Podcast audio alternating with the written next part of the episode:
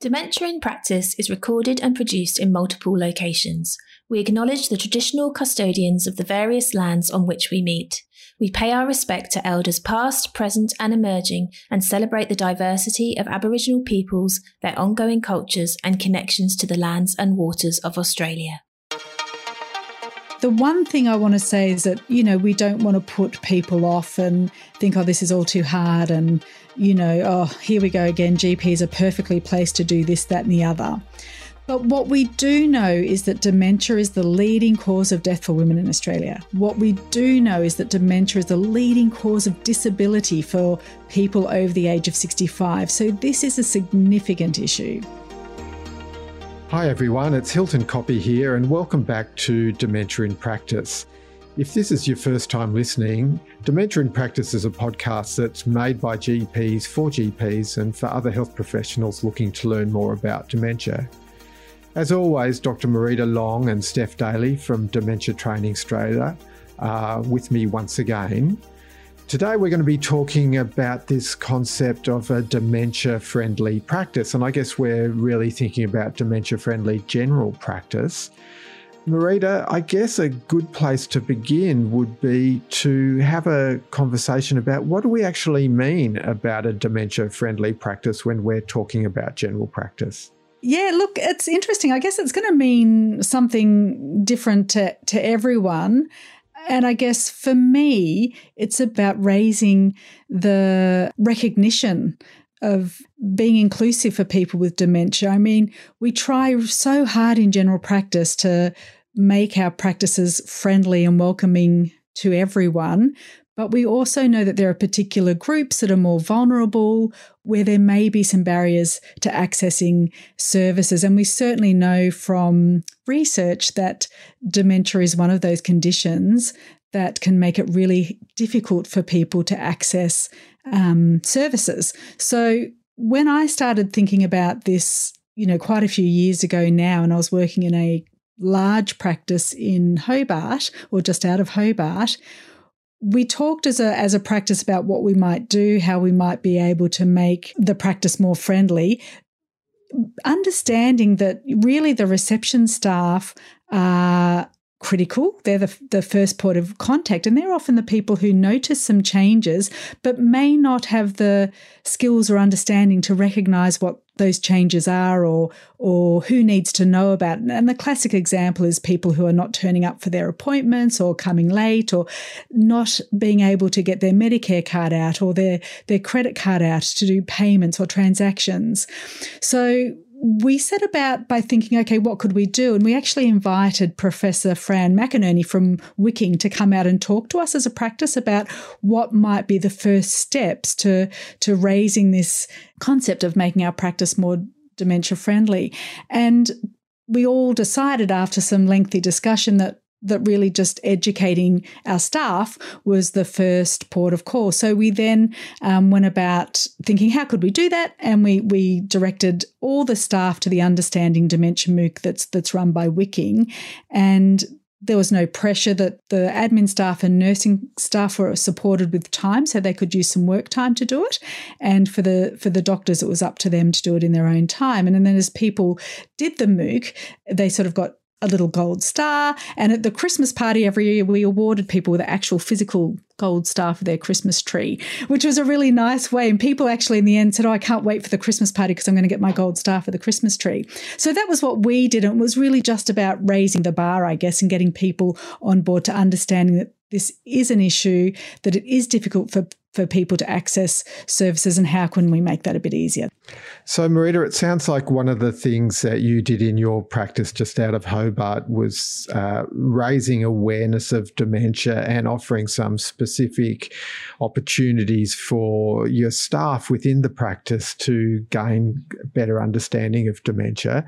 Steph, I know you've been thinking about this a lot and speaking with people in your communities about the sort of thing that might help uh, people living with dementia to be able to access GP practice more easily and more safely. Can you tell us a little bit about your experiences? Yes, yeah, so the first time I did something in relation to dementia friendly practices was back in the UK. And Um, in the UK, general practice has um, once a month, I think, we have a, a practice learning time where we have a full afternoon as a whole practice to do some um, joined up thinking and learning together. And so, one of those sessions, I I did a whole session on dementia.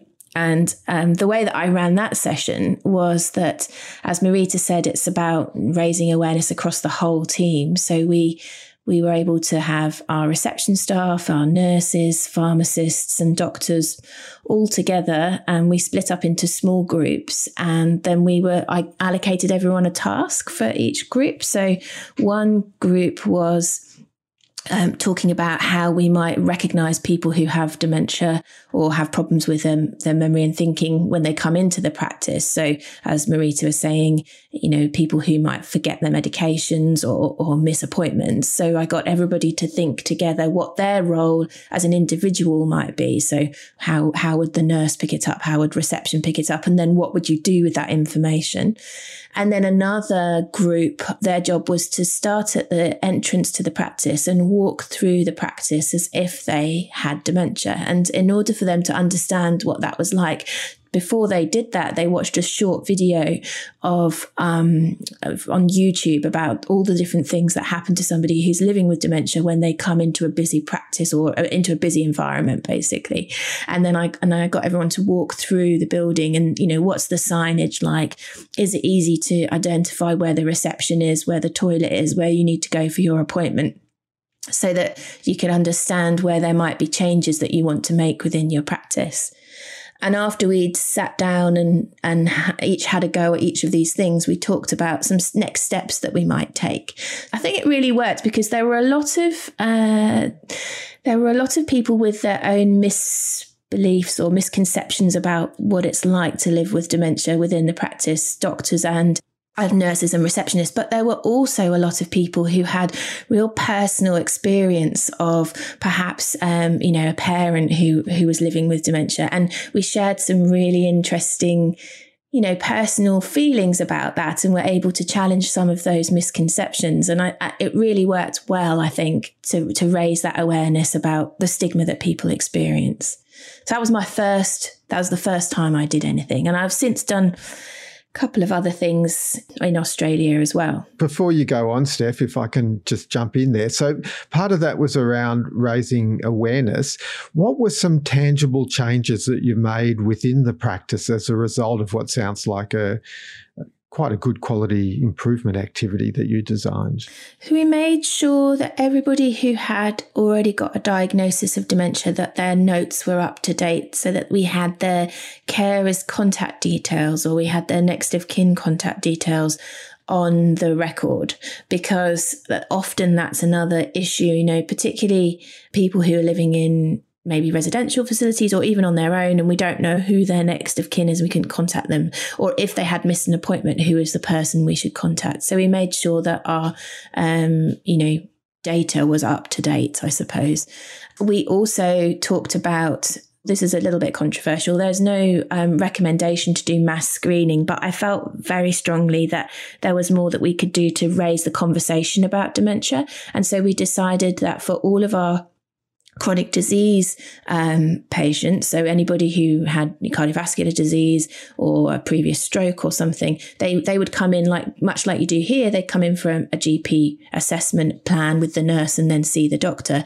But that we made it routine that every one of those appointments, the nurse would ask whether the person had any concerns about their memory or thinking, or whether anyone else had raised any concerns about it. And it was just an open question. You know, is this something you're concerned about? Yes yes or no. And if they said yes, then it was flagged on their chronic disease management plan for an extra conversation with the GP. And the GP um, was responsible for bringing that up and discussing whether or not they wanted to do anything further about it. And that was designed to, again, reduce the stigma because if you ask everybody the same question and, and you frame it as such, then people don't feel like they're being um, highlighted as the one with the problem. So, sort of normalizing the asking about it. Yeah, and, and, and then the opportunity for something to be done with that that concern if it was raised, and and it was just yeah annually. It wasn't done every time they came in. It was just once a year.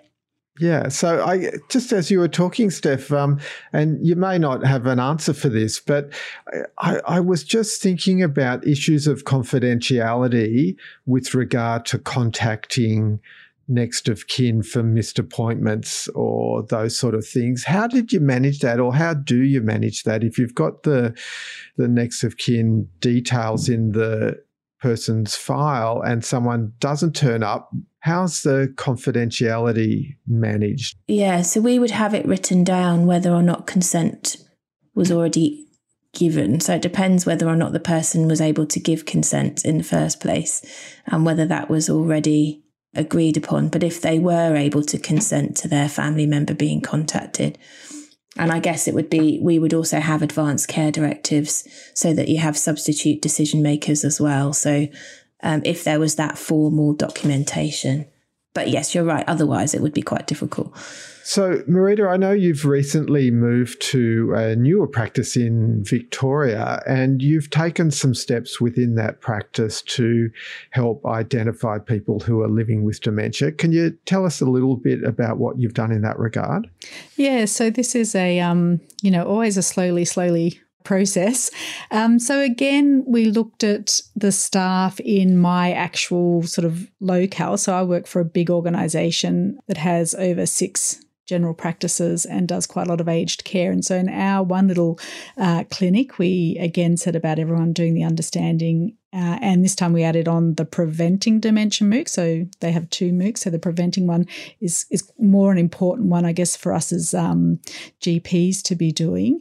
So that was our first thing. And then I also have spoken to our organisation to say, look, you know, this is something we really need to be um, addressing as as a general practice. We've got a lot of patients across our books, and when you've got a lot of patients, you know, across an organization like this, you can actually make a really big difference. And, you know, we think about things like getting all everyone's HbA1cs to target, for example, that can have a big, you know, population impact actually when you've got loads of patients enrolled across a practice.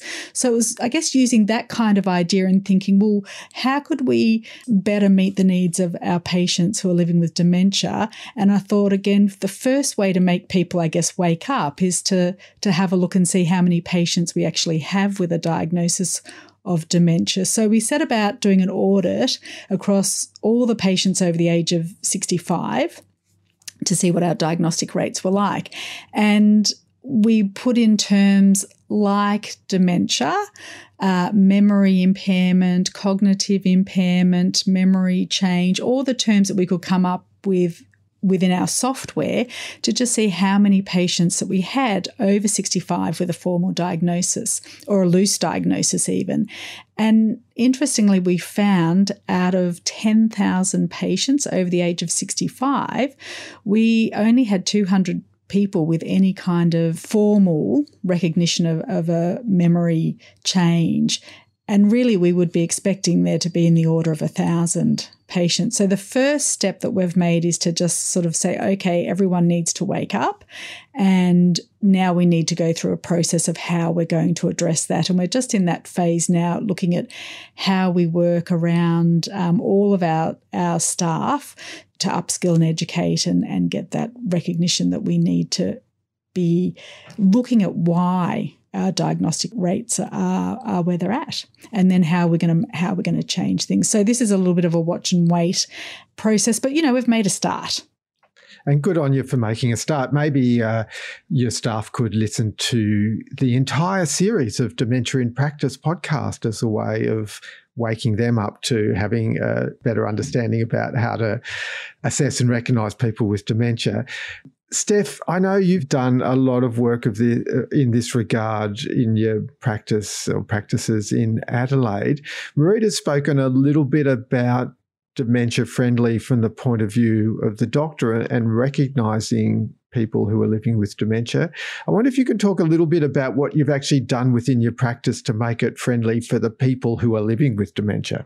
I think it was well, it must have been pre-COVID, so 2019. I I took the step to formalising my practice um, here in, in Adelaide, GP practice, to make it dementia friendly um, with the Association of Dementia Australia. And they had a toolkit that you could work through. So I worked through this toolkit. And one of the major differences in terms of what I did compared to what I did in England was to obviously involve people living with dementia in the process of making the practice dementia friendly. And as part of that, um, I organised um, a, a, meeting. I, I, sought some volunteers, so I emailed out a few people and uh, within the practice to ask if they would like to be part of it, and then we we did a consultation process. So we had um, a carer and a person living with dementia.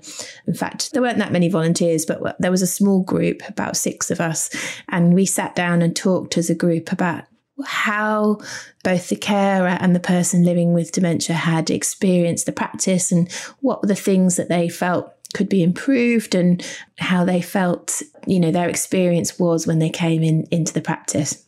So right from you know what's it like walking into the waiting room? Is there a quiet place to sit? What's the communication like between the practice and, and the person living with dementia and their family it was really interesting experience actually. And and one of the things i got from it was we spent about an hour together and okay we were talking about the practicalities of things and, and i learned a little bit from that. But it was so interesting to talk to this group of people and then they, they were voicing some of their own personal feelings about living with dementia. And then a really lovely thing happened in that the carer from from one couple began sort of talking to the other the other couple uh, and really offering some really good words of advice and support. And it was it was just really nice to see a group of people supporting one another. Sounds like was an informal support group. That's what i mean. Yeah it was great. And i thought this is it was just so touching that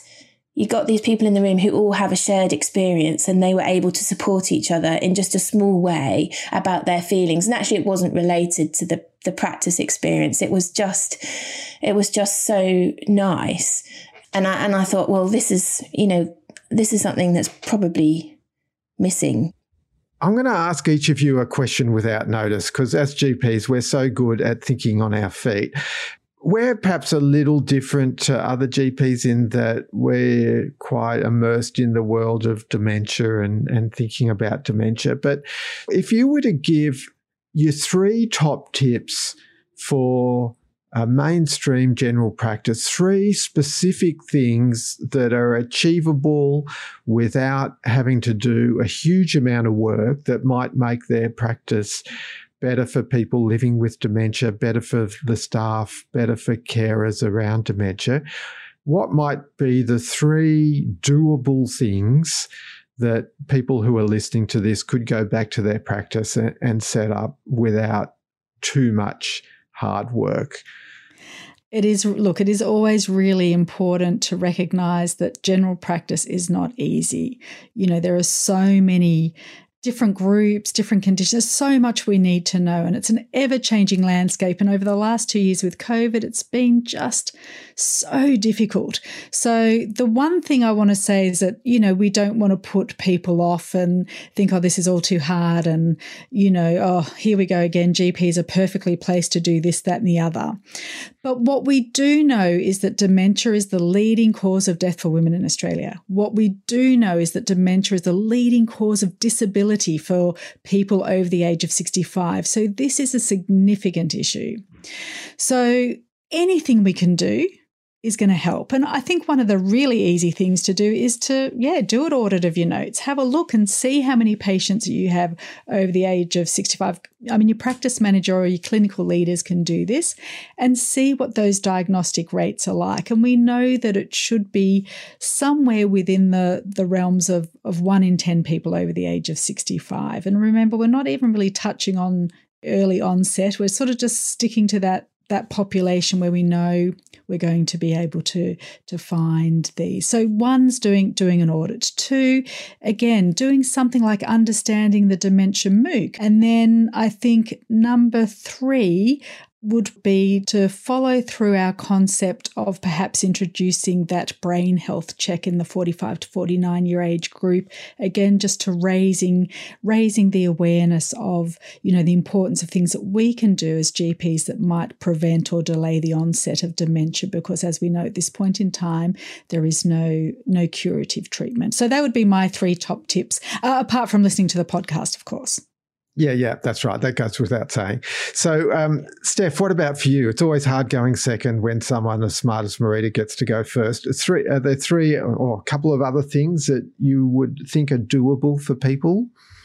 Uh, so one of the things we did in our practice was now part of the induction is that all team members will do the Dementia Australia Dementia Friends process, which is just a short video and a short questionnaire but gets you to think about what dementia is. So that's a really, I mean, that's easy. It's just part of induction and, and we know that everybody has done it. So it doesn't take as long as the, the MOOC. So if people aren't, you know, haven't got that time to set aside for that, then at least it's, it's highlighting the issue.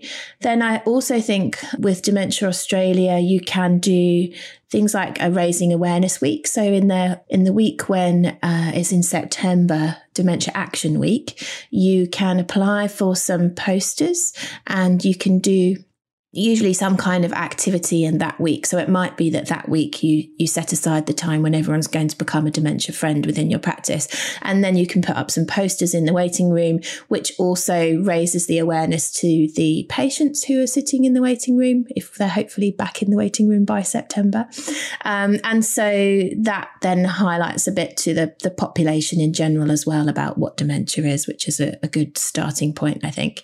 Um, and I, I think the other thing that I I would probably do is, as well as the brain health check, is perhaps just for your local area, do a, a, a quick search on the sorts of support groups and um, third sector organisations that are around, or even, you know, the the perhaps the more dementia qualified OTs or uh, other allied health professionals that you might look to um, offering for people who have dementia in your practice when you're doing your GP management plan. So look so that your nurses know um, who to plug people into, and I think that knowing your local support groups is uh, is a really valuable a valuable time to you know set aside to do that because it can be hard to keep up to date with what's going on.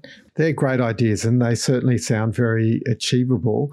Um, a couple that came to mind while we were speaking as well is uh, to set up within the practice that when people miss appointments that the doctor who was supposed to see that person is informed that the appointment has been missed and that there's a specific action taken, uh, which may be to just make a note of it in the file that the uh, the person didn't come. So that's just a way of looking at people who repeatedly don't show up as a sign of dementia. The other thing that I did in my practice was to make sure that the nurses who do the cognitive screening tests actually know how to do the cognitive screening test. Because when I was doing some education for nurses, practice nurses, I, I said to them, hands up those of you who do cognitive screening tests, and everyone put their hands up. And I said, leave your hands up if you've ever been taught how to do it, and everyone put their hands down. No one had actually been taught how to do the cognitive screening tests. So, uh, with the mini mental, for example, there's some simple training that's available online just about the scoring and the prompting and how you go about doing that. So, just making sure the nurses who are doing the tests that we rely on the results. Uh, are doing them correctly. And the final thing I'd say is to um, for the GPs to familiarise themselves with the local health pathway around dementia because that will have links to cognitive screening tests and investigations, and also along the lines of what you were saying, Steph, often local referral points. So, health pathways that are rolled out pretty much throughout Australia now. Uh, I think to familiarise yourself with the dementia or cognitive impairment health pathways can be helpful.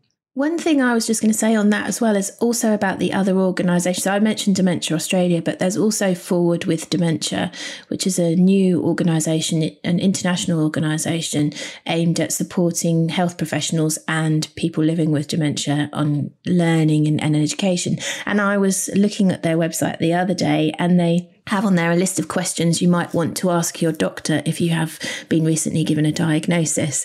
And I thought, oh, I think I'll try and answer these questions in advance if anyone comes to see me. And so having a look at resources like that, which we can put into the show notes so that you can, you know, get some easy access to quite useful information um, if you're ever stuck. That's great, Steph. And I think we might wrap up. Steph, you've set up a dementia, not just a dementia friendly practice, but a dementia specific practice. Can you tell us a little bit about what you've done recently in that regard? Yeah, so I mean, I, I suppose taking it a little step further than just general practice, I felt that there might be a need for a practice where you can self refer. You don't need to go and see a GP to get a referral to a geriatrician, but you can come and see me and, or hopefully one of my colleagues, and have an, a, either a memory assessment if that's what you're looking for or also just a review of where you're at um, when you're, you know, received a diagnosis of dementia. So I've had a, a few people come through the clinic and it's set up very much like a, I guess like a living room. So it's not really a clinic room. It's designed to be, you know, less clinical in a way. So people will come into quite a calm environment. We have some calm music on in the background in, in the waiting room. And um, I spend about an hour talking to people about their personal situation and and trying to identify ways in which I might be able to help them, you know, navigate what can be a really difficult, um, you know, sometimes difficult path. And I've had a real it's been really, really interesting so far. So people, all different stages, people who've, you know, literally just received a diagnosis and, and kind of been told that they have dementia, but, you know, we'll see you again in six months in the clinic and aren't really sure what's going to happen in between that time. So wanting to just debrief, I guess, um, to people whose, you know, G- own GP has perhaps said to them, well, I don't really know where to go next. Um, I'm not really sure what else I can do. And so they just wanted a, a conversation with somebody had um, some more experience really. And you know i'm i'm loving having that time to dedicate to people and also feeling like you know that, that that's making a difference for them. So it's a completely new concept and it's still developing, but I'm hopeful that it will eventually become more of a multidisciplinary team so that people can access support through perhaps social workers or OTs as well within the practice, but really setting it within primary care, which I think is the perfect space for this kind of thing. Thanks, Steph. Marita, um, just to wrap up, your thoughts about GP led dementia care services? Look, I think it's a great initiative that Steph's taken, and I certainly can see something like that, you know, happening hopefully more frequently either within general practices so there might be you know a designated clinic just like as in some general practices have a women's health clinic for example that you know as we as we move into this next phase where we're going to be seeing an increasing number of people living with dementia because we do have an aging population you know i think it's a it's a it's a perfect scenario to be able to do that. And I, I noticed, Steph, which you're probably aware of, that ADNET have popped out some very clear clinical guidelines about how to actually set up a memory clinic. So I think that's a space that we're going to see um, develop. And luckily, we've got Steph as one of our pioneering GPs in this space. Indeed. And uh, as always, it's been fantastic speaking with you, Steph and Marita. Uh, we might wrap things up there for today so that we can all get back to our dementia friendly practices. In the meantime, if you want more resources, head to our website dta.com.au forward slash GP or follow Dementia Training Australia on Facebook or at Dementia Train AU on Twitter. Thanks again for joining us and see you next time. If you're a person living with dementia, or if you're a family member or a carer of someone living with dementia, Dementia Australia has some great resources. The National Dementia Helpline is 1800 100 500, or you can visit dementia.org.au. Dementia in Practice is an initiative of Dementia Training Australia, which is funded by the Australian Government.